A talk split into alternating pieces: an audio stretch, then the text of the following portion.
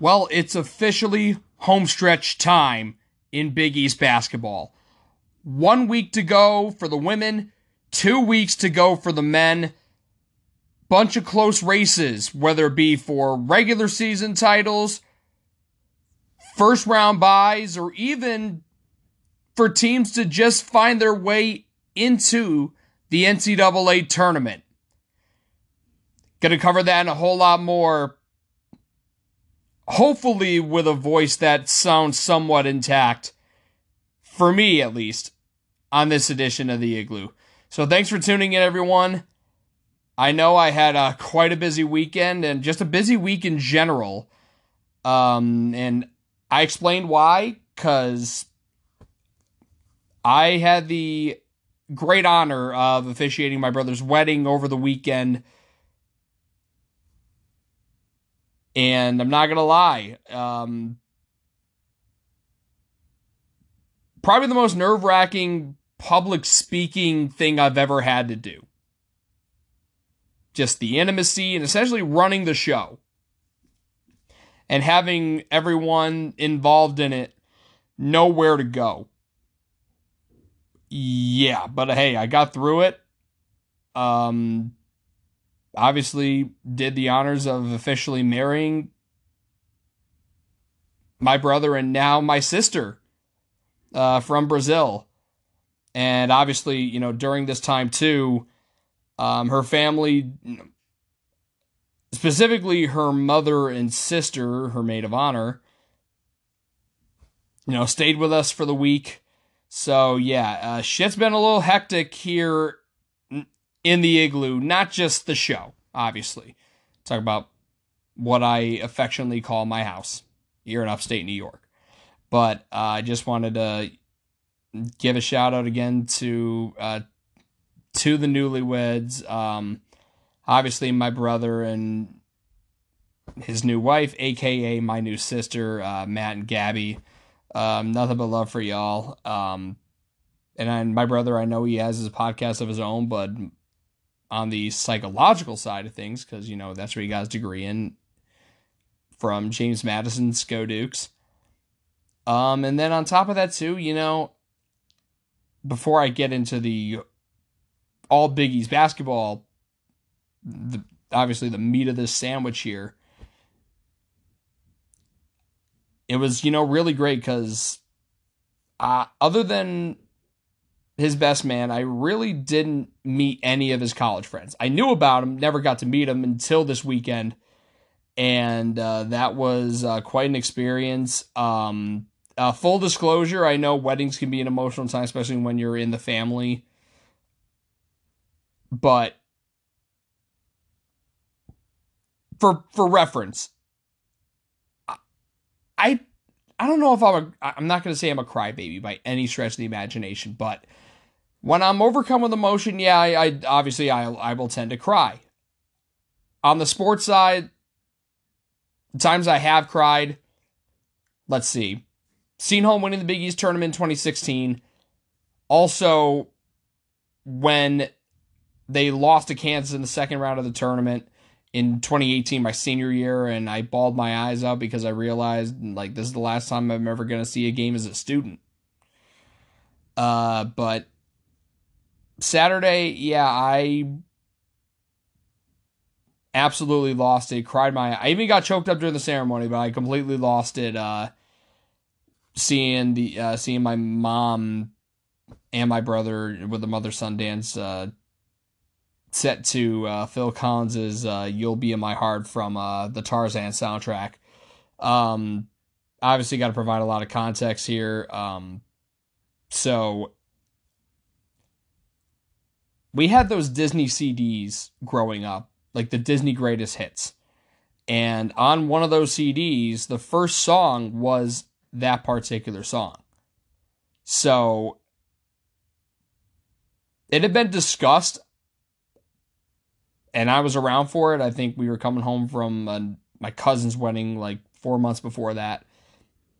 But I didn't know it was set in stone right then and there, like that was going to be it. So, because of my naivety, if that's a word, the second those first the second the MC said from the Tarzan soundtrack, I'm like, oh, I'm fucked, and I just lost it. And I knew it was bad because my uh, my brother pointed out to to my mom during the dance, and uh, my brother's best man's fiance, who was next to me, was like consoling me, like she saw like like I was, to quote Ron Burgundy, I was in a glass case of emotion. But yeah, busy but really rewarding weekend as a whole. For some Big East teams, it was a re- rewarding weekend too. But I mean, let's start on the women's side, shall we? Um, I was very surprised that not only did Providence lose to DePaul, I mean, again, me picking Providence was a bit of a surprise, but I didn't expect to DePaul to roll into Friartown and just dismantle the Friars. The first and third quarters was where they won this game. Combined score of 53 28, and they win 86 64. Aneesah Morrow named Biggie's Player of the Week, with the exclamation point of her week being a 31 point, 22 rebound effort against the Friars. 12 of 27 from the floor, 2 of 8 from behind the arc. Darian Rogers added 18 points, 6 boards, and 7 assists. Anaya Peoples got back into form with 17 points, 7 of 9 shooting, and 2 of 3 from behind the arc. Kendall Holmes with 7, 6 points and 5 boards for Jory Allen. By the way, Morrow with 3 block shots. And then off the bench, 4 points for Kiki Rimmer, and then Maeve McErlane knocked down a three. Domination on the glass DePaul 49 36 on the glass. Shot it a lot better too, nearly 48%. 9 of 24 from behind the arc. They hold Providence to under 30% from deep. Leading the way off the bench was Nariah Scott in 28 minutes, 16 points on 7 of 14 shooting, 1 of 5 from deep. Janai Crooms with 12 points, but on a not so great 2 of 9 shooting. Olivia Olson had 11 points and 7 rebounds, 9 points and 10 boards for Grace Efosa, 8 points for Kylie Shepard, 2 of 4 from behind the arc, just 1 of 8 inside the arc, 8 boards, 3 assists, and then Emily Archibald, Megan Herder with a 3 each, and then 2 points for Audrey Koch. So DePaul with a now they've won back to back games. They're just trying to string together some wins. You know, they got a good win over Seton Hall just a few days before that, and for them to split that four game stretch in just about a week, I think you got to be pretty content with that. At least I'd say so. Now, in South Orange. Xavier Seton Hall. Xavier held their own in the first half. Seton Hall kind of getting some separation you know in the in the final 5 minutes of the half going up 36-31 the defense really did their job in the second half for the Pirates. And Xavier just out of gas. And they come up short once again. They fall to 0 17 in conference. Seton Hall, at least they finish, you know, their stretch of the four games in eight days. They also get a split, winning both games at home, losing both games on the road. 72 59 the final here. LPL with 20 points and 10 assists, playing all 40 minutes. How about Azana Baines coming off the bench in this one? Uh, by the way, this was senior day, so uh, some changes in the lineups. Uh, Shay Hagans didn't start, and neither did Baines. So Alexia Lesh was um, one of the seniors, got a start, as did uh, guard Victoria Keenan. But Baines off the bench, 19 points, 10 boards in 26 minutes. Sidney Cooks 10 points in 30 minutes, 4 of 6 from 4 of 9 from the floor, 2 of 3 from behind the arc. Shea Hagans with nine points in 25 minutes. Six points for Amari Wright to go with six boards and three assists in 28 minutes. Uh, Shaylin Pinckney with four points in nine minutes. Uh, Kay Satterfield, two points in five minutes in her first action since January 31st. So Seton Hall, 50% from the floor. Xavier, 47%. But 18 turnovers and the fact that Xavier is just one of six from behind the arc really does them in. Shelby Calhoun, the lone musketeer in double figures, 12 points, 8 boards, and 5 assists. 8 points from Taylor Smith in 27 minutes. Uh, Fernanda Ovalle came off the bench and scored 8 in 15 minutes. 6 each for Courtney Pranger and Nyla Blackford. Uh, five points from three different Musketeers, Anaya Harris, Kasia Woods, who contributed the only three pointer of the day for Xavier, and then Michaela Scarlett returned to the lineup for the first time in three weeks. Uh, five points, 11 minutes. And then four points for Kaylee Addy in 30 minutes. So Seton Hall, I mean, they only got two games left and they really want to sneak their way into a first round bye. More on the standings heading into the final week of the season in just a bit. Georgetown visiting Creighton in Omaha. Just a dominant defensive effort for the Blue Jays, holding Georgetown to single digits in three of the four quarters. And the most points Georgetown scored in a quarter was 12. At the half, I mean, it was 40 to 13. And George, eh, Georgetown gets more than doubled up as Creighton wins 75 to 34. 16 to lead the way for Morgan Maly, 6 of 10 from the floor, 3 of 5 from behind the arc. And by the way, no starter played more than 23 minutes. So it's kind of like the system that Creighton was playing last season where they were giving a lot of minutes to the bench. And it was almost like it wasn't the bench, it was more like a second unit that was equivalent almost to the starting five. And leading that second unit was Carly Batchelor, 24 minutes, 11 points, and 7 rebounds. 10 points for Emma Ronsiek to go with 6 boards and 7 assists. 4 of 7 from the floor, 2 of 4 from behind the arc. Lauren Jensen, nine points in 23 minutes. Her and Ronsiek had the most minutes of anyone in the starting line. Batchelor had a team high 24 minutes. Let's see. Back to the bench. Kennedy Townsend with seven points. Uh, six points for Rachel Saunders in 20 minutes. And then uh, rounding out the bench, Mallory Brake with five points and 10 boards. Five points for Jamie Horan, and then four free throws, all from uh, four points, all from the free throw line from Keani Lockett.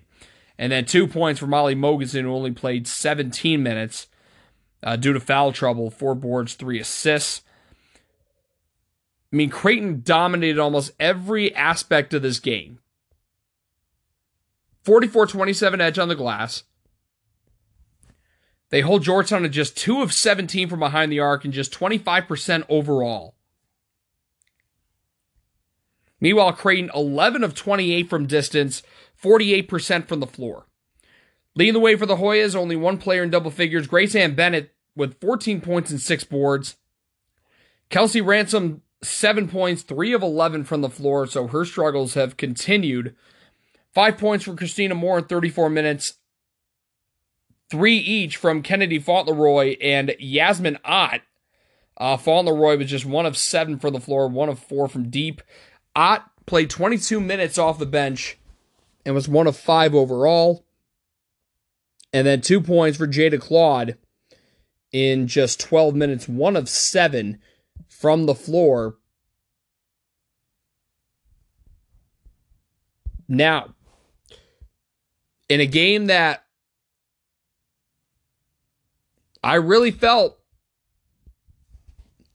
that Villanova was primed for an upset. UConn shot that down. I mean, I mean, you can't really blame me for feeling having that gut feeling of Nova getting the upset after how UConn looked in their last game.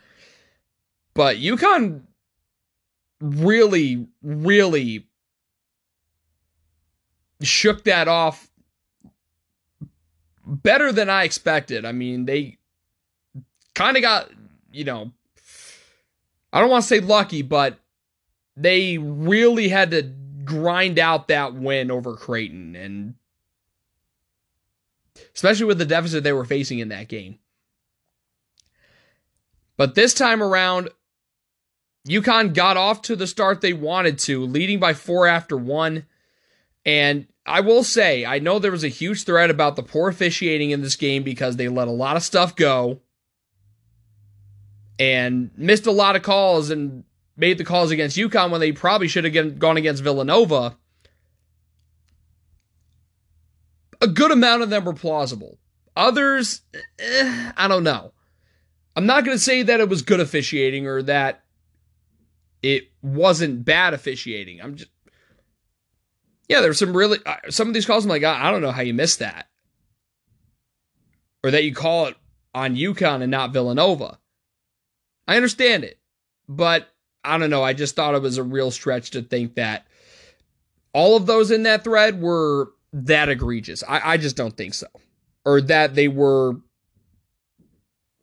or that they weren't called as they should. Some of them, the refs actually got it right based on the camera angles and, and all that. But nonetheless, UConn still won the game 60 51. And they did it with great defense. I mean, well, great shot defense. 33% Villanova shoots from the floor, just 20% from behind the arc. And UConn, 22 turnovers. I mean, some of them were caused, you know, like by offensive fouls and all that. Like, sure.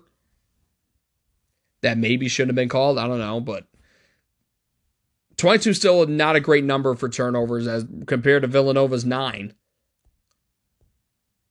And Villanova kind of shot themselves in the foot, just 6 of 12 from the charity stripe. And they shot poorly from the floor, whereas UConn 42.6% overall, 3 of 10 from behind the arc. So they show that they really didn't need to make a lot of threes to win this game, nor did they need the depth either because they still won with six like they have been for most of this season.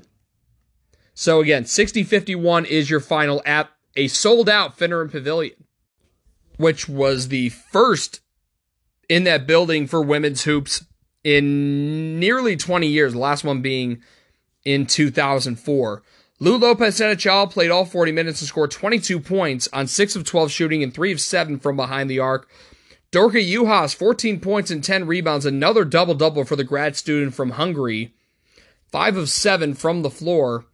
Meanwhile, 13 and 14 for Aaliyah Edwards. So she's back into the double double column. But 5 of 16 shooting, yeah, it's not great, but and six turnovers ain't great either.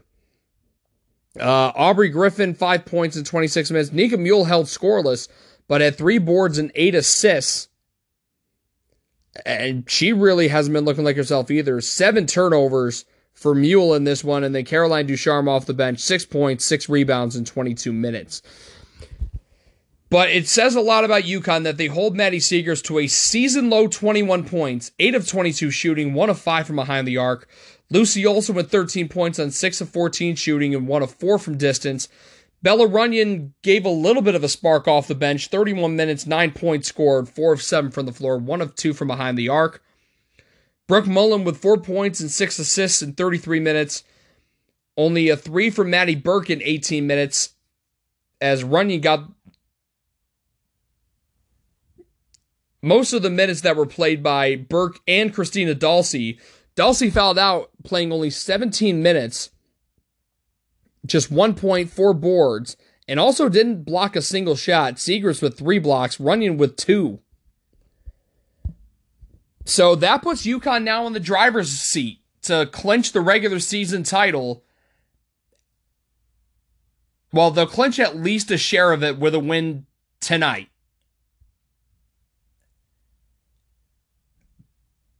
But because of the owning the tiebreaker over Villanova, they'll automatically get the number one seed in the Big East tournament with a win. Speaking of the team they're playing tonight, St. John's went on the road to play Marquette on Saturday. And Marquette just suffocated the Red Storm defensively. And first, third, and fourth quarters, they were dominant. A 28 point edge during those three quarters. 51 23 during those three quarters. Marquette 61 38 winners. Leading the way for the Golden Eagles. How about 24 from Jordan King? 9 of 17 from the floor, 1 of 4 from deep, 6 boards and 6 dimes.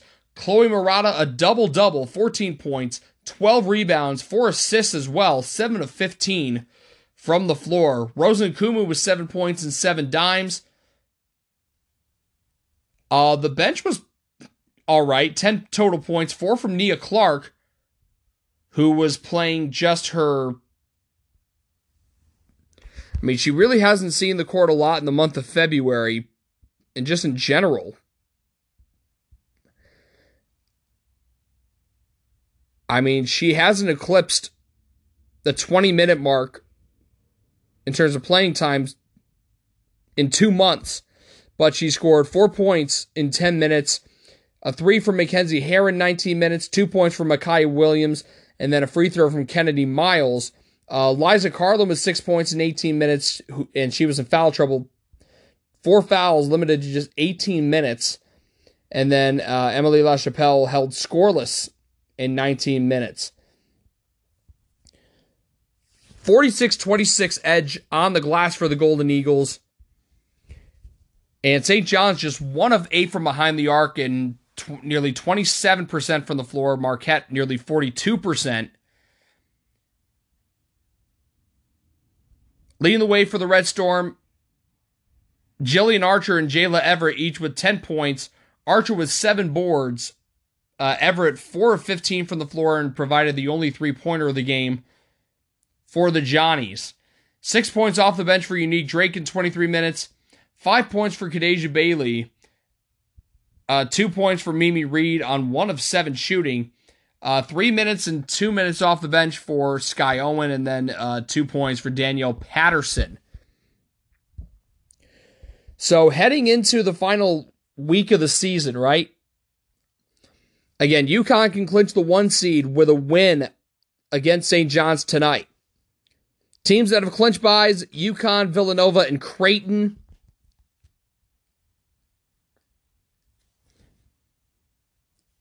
Trying to think if Marquette can clinch a bye this week or if they can tonight. Oh, no, they play Wednesday against Creighton. Uh, just looking around, St. John's is only a half a game ahead of Seton Hall for the final bye. St. John's three games to go, Seton Hall two to go. But St. John's and how their schedule's working out, they got at UConn, Georgetown at home, and at Providence. Realistically, I think Seton Hall has to win out they want to get a first round bye over the Johnnies. Meanwhile, Georgetown, Providence, Butler, Xavier, they are locked in as your bottom four seeds. Georgetown, a half game up on Providence and Butler for the eight seed. Xavier, officially locked in as the number 11 seed.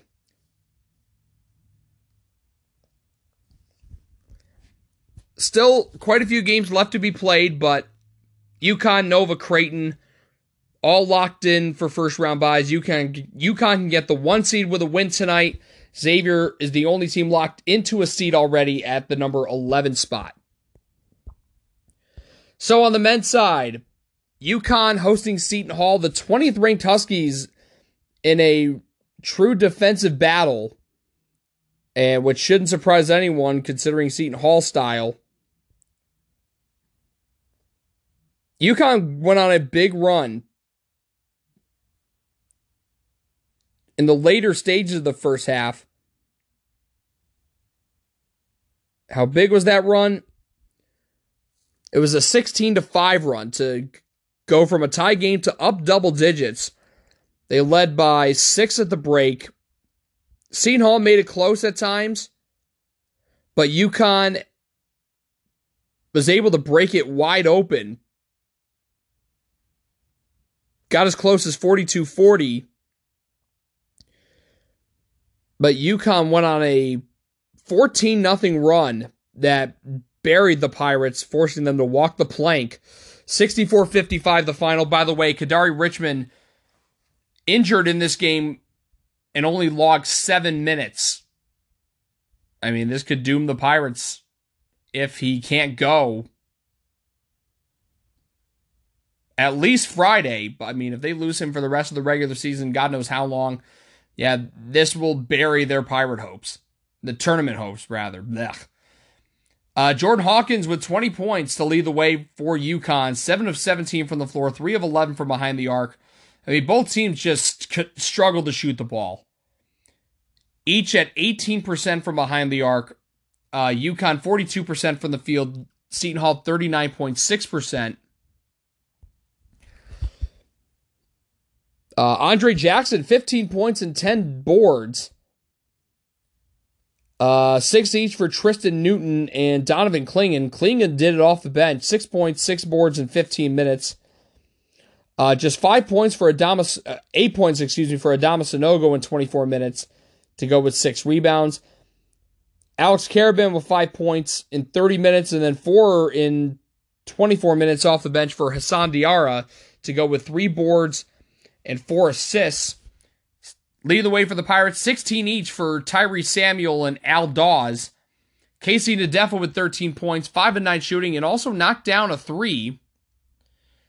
Uh, 7 for Femi Odukale, and then just 3 total bench points 2 from Dre Jackson and a free throw from Jamir Harris. So UConn leapfrogs Seton Hall in the standings. They now lead them by a half a game for that final bye. Seton Hall, three games to go. UConn now with four games left. Now, 16th ranked Xavier hosting DePaul. Xavier was dominant in the first half. They took a 22 point lead into the locker room. DePaul won the second half. Trying to find Xavier's biggest lead in the second half. Their biggest lead was 28. And by the way, Xavier is favored by 14, and DePaul was able to eke out a push.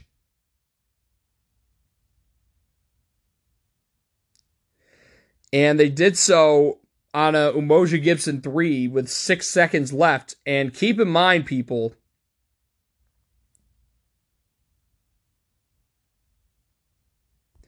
it was 76 48 with five minutes left.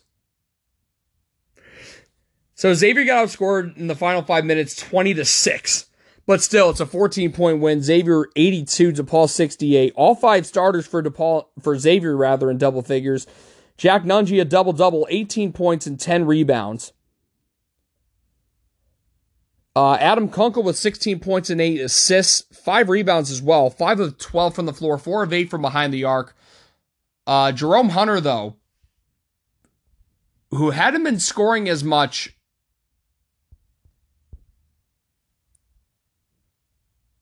in recent games. I mean, his numbers actually been pretty consistent. You know, he fluctuated between six and 11, 11 points for the past month plus, but he puts up 15 in this one and nine rebounds. Meanwhile, 11 points for Souley Boum. He was the, to think he was the lowest scoring starter. That's kind of a shock. 4 of 12 from the floor, 2 of 7 from behind the arc. Cesar Edwards, 7 points and 5 boards off the bench. And no Desmond Claude again in this one. The only other point scored by Elijah Tucker, who made his first appearance since November 30th. Uh, let's see.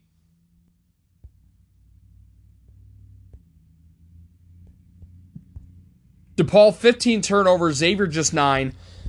Uh, DePaul actually shot 45% from behind the arc. Uh, Xavier just 32%, but inside the arc, DePaul really struggled. Inside the arc, just 15 of 37. Xavier inside the arc, 23 for 44. Leading the way for DePaul, Umoja Gibson, 6 of 10 shooting, 5 of 7 from behind the arc. Da'Sean Nelson with 16 points in 34 minutes off the bench. 10 points for Javen Johnson. 9 for KT Ramey off the bench, playing only 8 minutes. 6 points for Jalen Terry in 18 minutes. Uh, Nick Ongenda back in the starting lineup, but he fouls out for the second straight game. 21 minutes, 5 points, 2 of 11 shooting, 8 rebounds, 4 block shots. And then just uh, 2 points for Philmon Gebrewhit in 18 minutes, and then three points all from the free throw line, and four rebounds for Eral Penn in 21 minutes. Now, 24th ranked Providence hosting Villanova at the AMP. Providence got off to a hot start, leading 17 to 7 in the early goings. And their biggest lead was uh, 15, which they got to try to find where they got it. I'm gonna find it, whether whether you like it or not.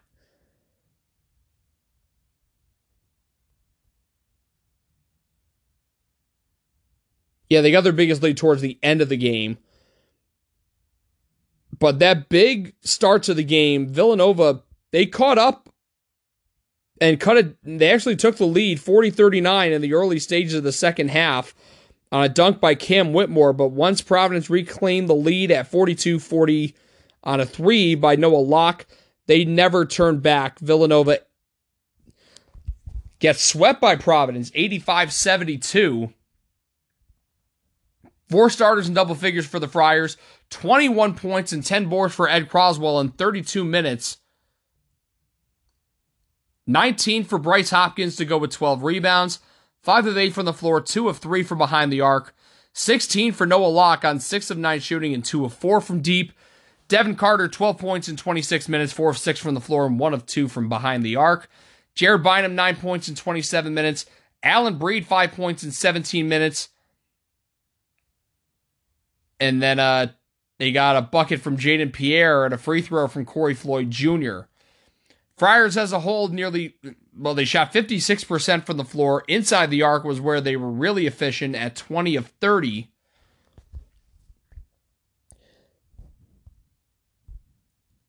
And they hold Villanova to under 30% from behind the arc and just 40% overall. Eric Dixon leads the way with 18 points and 8 rebounds, 6 of 11 from the floor, perfect from behind the arc at 3 for 3. Justin Moore with 17 points, 5 of 13 from the floor, just 1 of 7 from distance. Caleb Daniels also one of seven from uh, from behind the arc, four of 14 overall, 11 points and seven boards. 10 off the bench for Mark Armstrong in 19 minutes. Cam Whitmore, seven points in 26 minutes. And then Brandon Slater, Brendan Hausen, and Chris Arcidiacono all knocked down a three. So Providence now 12 and 4 in the league. Villanova down to 7 and 9 in conference. And then the Saturday night showdown at Carnesecca, 18th ranked Creighton visiting St. John's. Creighton a 10 point lead at the half. St. John's really you know, they pressured Creighton in the second half and started that second half on a 17 to 6 run to take the lead with 11:53 to go. But once Creighton re, re, regained the lead on a pair of free throws by Ryan Nemhard, I mean, it's not surprising that Nemhard was the guy for Creighton in this game, considering it's where he suffered his season ending wrist injury a year ago. And the big kicker Creighton closed this game on a huge run.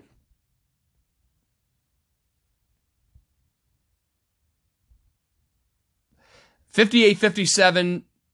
with six and a half to go.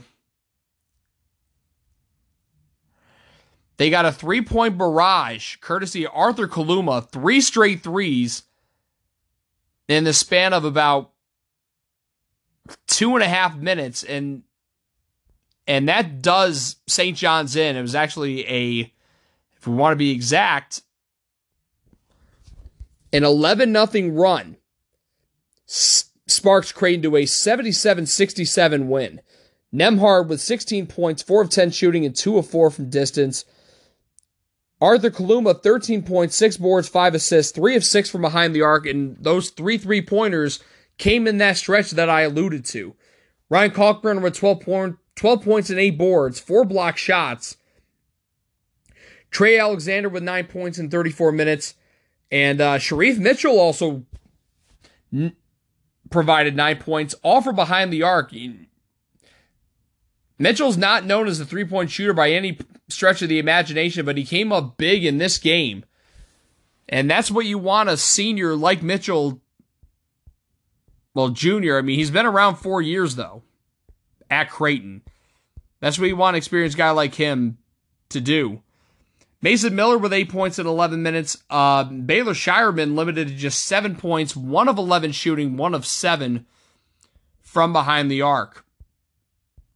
Meanwhile, for the Johnnies, big reason why Creighton won this game 13 three pointers, St. John's just four. Leading the way for the Red Storm, Joel Soriano, 15 points and eight boards. David Jones with 14 points and 28 minutes off the bench. And by the way, I mean, the drama just continues. Rafael Pinzon, like Curbelo, suspended for not adhering to team standards, quote unquote. AJ Storr nine points in 30 minutes. Uh, eight for O'Mar Stanley, who knocked down a couple trays in this game, which, yeah, that's a that's a surprise. And then Dylan Addae-Wusu, Pasha Alexander each with seven. Kobe, uh, Colby King with five. Almost said Kobe there. And then uh, Esahia Nyiwe, two points in six minutes.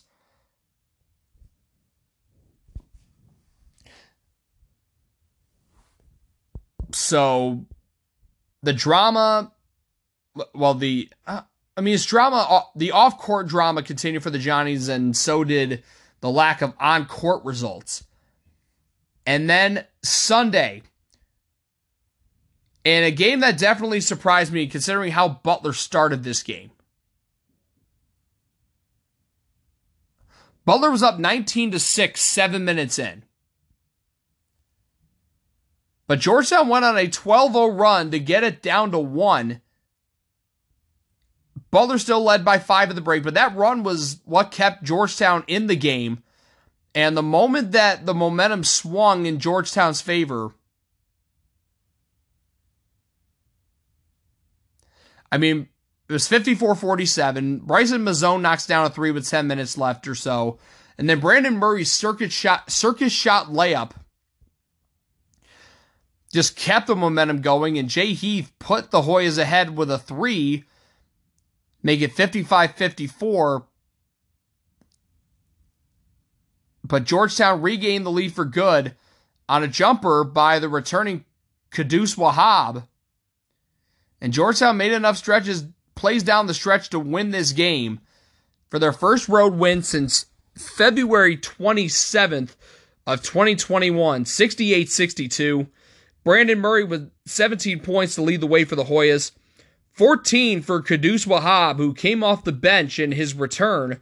14 points, 8 rebounds in 26 minutes, 5 of 6 from the floor, 4 of 5 from the free throw line. Jay Heath with 12 points, 7 off the bench, 7 off the bench for Bryson Mozone in 28 minutes, 8 rebounds. Uh, Primo Spears, 7 points on a hideous 2 of 13 shooting. Akok cook with five points in 14 minutes, perfect from the floor, made a three and a two. And then Wayne Bristol Jr. with five points in 13 minutes. Also a free throw from uh, Bradley Ezewiro.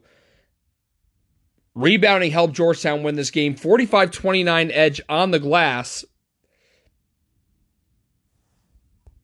And the Hoyas got to the line a whole lot more than the Bulldogs did.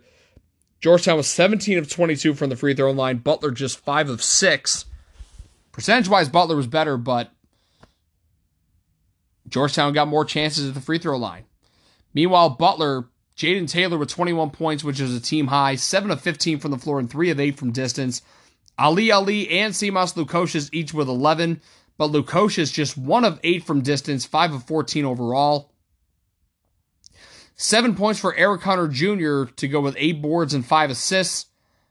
Six each for Jalen Thomas and Chuck Harris. Thomas, seven boards. Harris, two of four from deep, two of eight overall in 21 minutes. And that was all Butler scoring. Um, the Bulldogs under 30% from behind the arc, whereas Georgetown, 5 of 15. So that that was definitely a shocker. So here's what we know.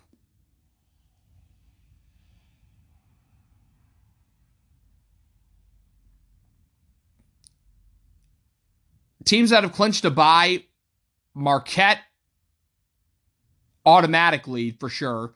I think Creighton also has a first round bye clinched because they own the tiebreaker with sixth place Seton Hall. And then let's see. But Marquette's still in first at 13 3, right? Then you have a three way tie for second between Xavier, Creighton, and Providence, all 12 and 4. UConn, a distant fifth, which is weird to say, at 9 and 7. But those five teams are all in the top 25. Not only that, all in the top 20. Marquette at number 10, Xavier at 16, UConn at 18, Creighton 19, Providence 20. And more likely than not, these will those will be the seven teams. The five teams, excuse me, Jesus Christ, I can't talk to save my life. That will represent the Big East in the NCAA tournament. So, let's get into what ha- what's happening during this midweek slate. Starting on the men's side, Xavier only favored by four and a half at home against Villanova. Like, stop. Xavier's going to win. And I mean, if you're betting on this game, hammer Xavier covering four and a half. Maybe the best game of this entire week in all of college basketball. The second game of that doubleheader on FS1, 10th ranked Marquette and 19th ranked Creighton. There's a lot different there's a lot that's changed since the last time they met back in the conference opener December 16th. The elephant in the room being the fact that Creighton didn't have Ryan Kalkbrenner. And we all we've all seen the difference he's made. 12 and 3 since he returned. And this is going to be different now cuz now we're in Omaha. Don't get me wrong, Marquette's an enticing pick. But I'm the the stat I want to point out: the top four teams in the conference: Marquette, Xavier, Creighton, Providence, a combined 32 and 0 in Big East play at home. And I think that undefeated trend is going to continue. Not only with Xavier right before that, but with Creighton taking down the number 10 team in the country at home. Wednesday night, Another 6:30, 8:30 doubleheader on FS1, starting with 20th ranked Providence at 18th ranked UConn at Gamble. You know, I know that uh, Providence fans will call UConn soft for doing that, but like, you gotta understand why. And I think a move like this, now that UConn's starting to figure it out again, I mean, look at how they are in the month of February. Actually, I mean, if you want to go back all the way to January 31st, you know, after UConn had lost to Xavier, they had the bye week and they used it to their advantage. And since then, they've won four of their last five. And you know what? I think they're going to make it five of six. So give me the Huskies winning at Gamble. Now, DePaul hosting Butler. I mean, I was already leaning DePaul before Butler lost at home to Georgetown, but I'm absolutely going to take them now. Give me the Blue Demons beating the Bulldogs at home. And then St. John's Georgetown, 9 Eastern on CBS Sports Network.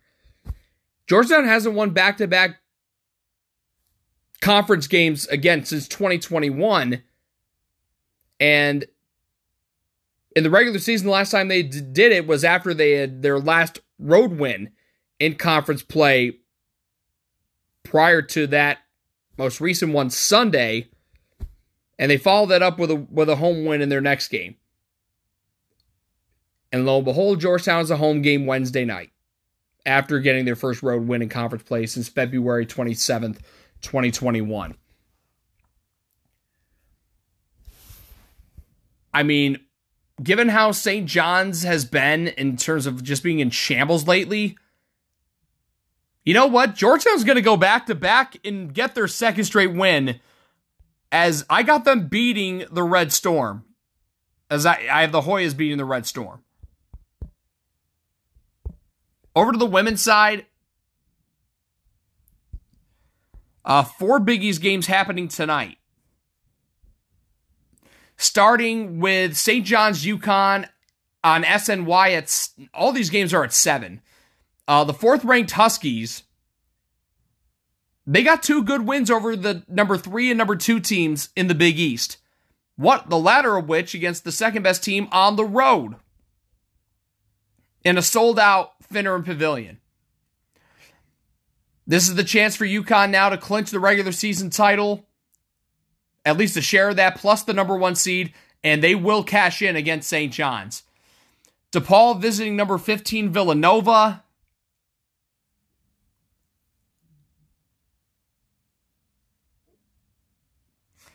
Villanova, I think they already clinched the top three seed but they can move a step closer to clinching the two seed with a win over DePaul, and I think they will do that.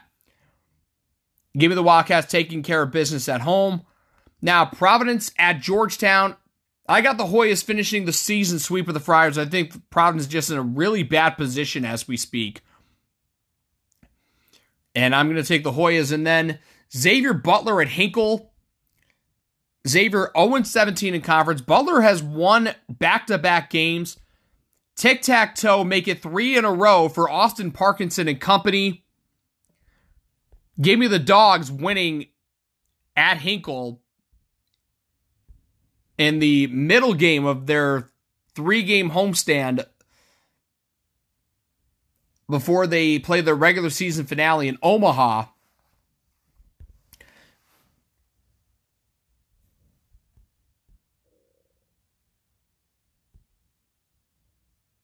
Yeah, yeah, I'm right. I'm right. This would be their second of three straight home games. And then last but not least, Creighton visiting Marquette. The last time these teams met in January, Marquette didn't have Liza Karlen. And Creighton capitalized on it and beat the brakes off the Golden Eagles 68 to 42. Karlen's back. Marquette has looked really good. And with a win, Creighton can clinch a top three seed. But Marquette, if they want another big time signature win, considering that according to Charlie Creme of ESPN,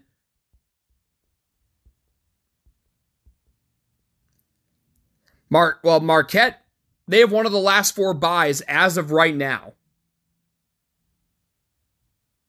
But they can definitively put themselves in the field if they beat a quality Creighton squad.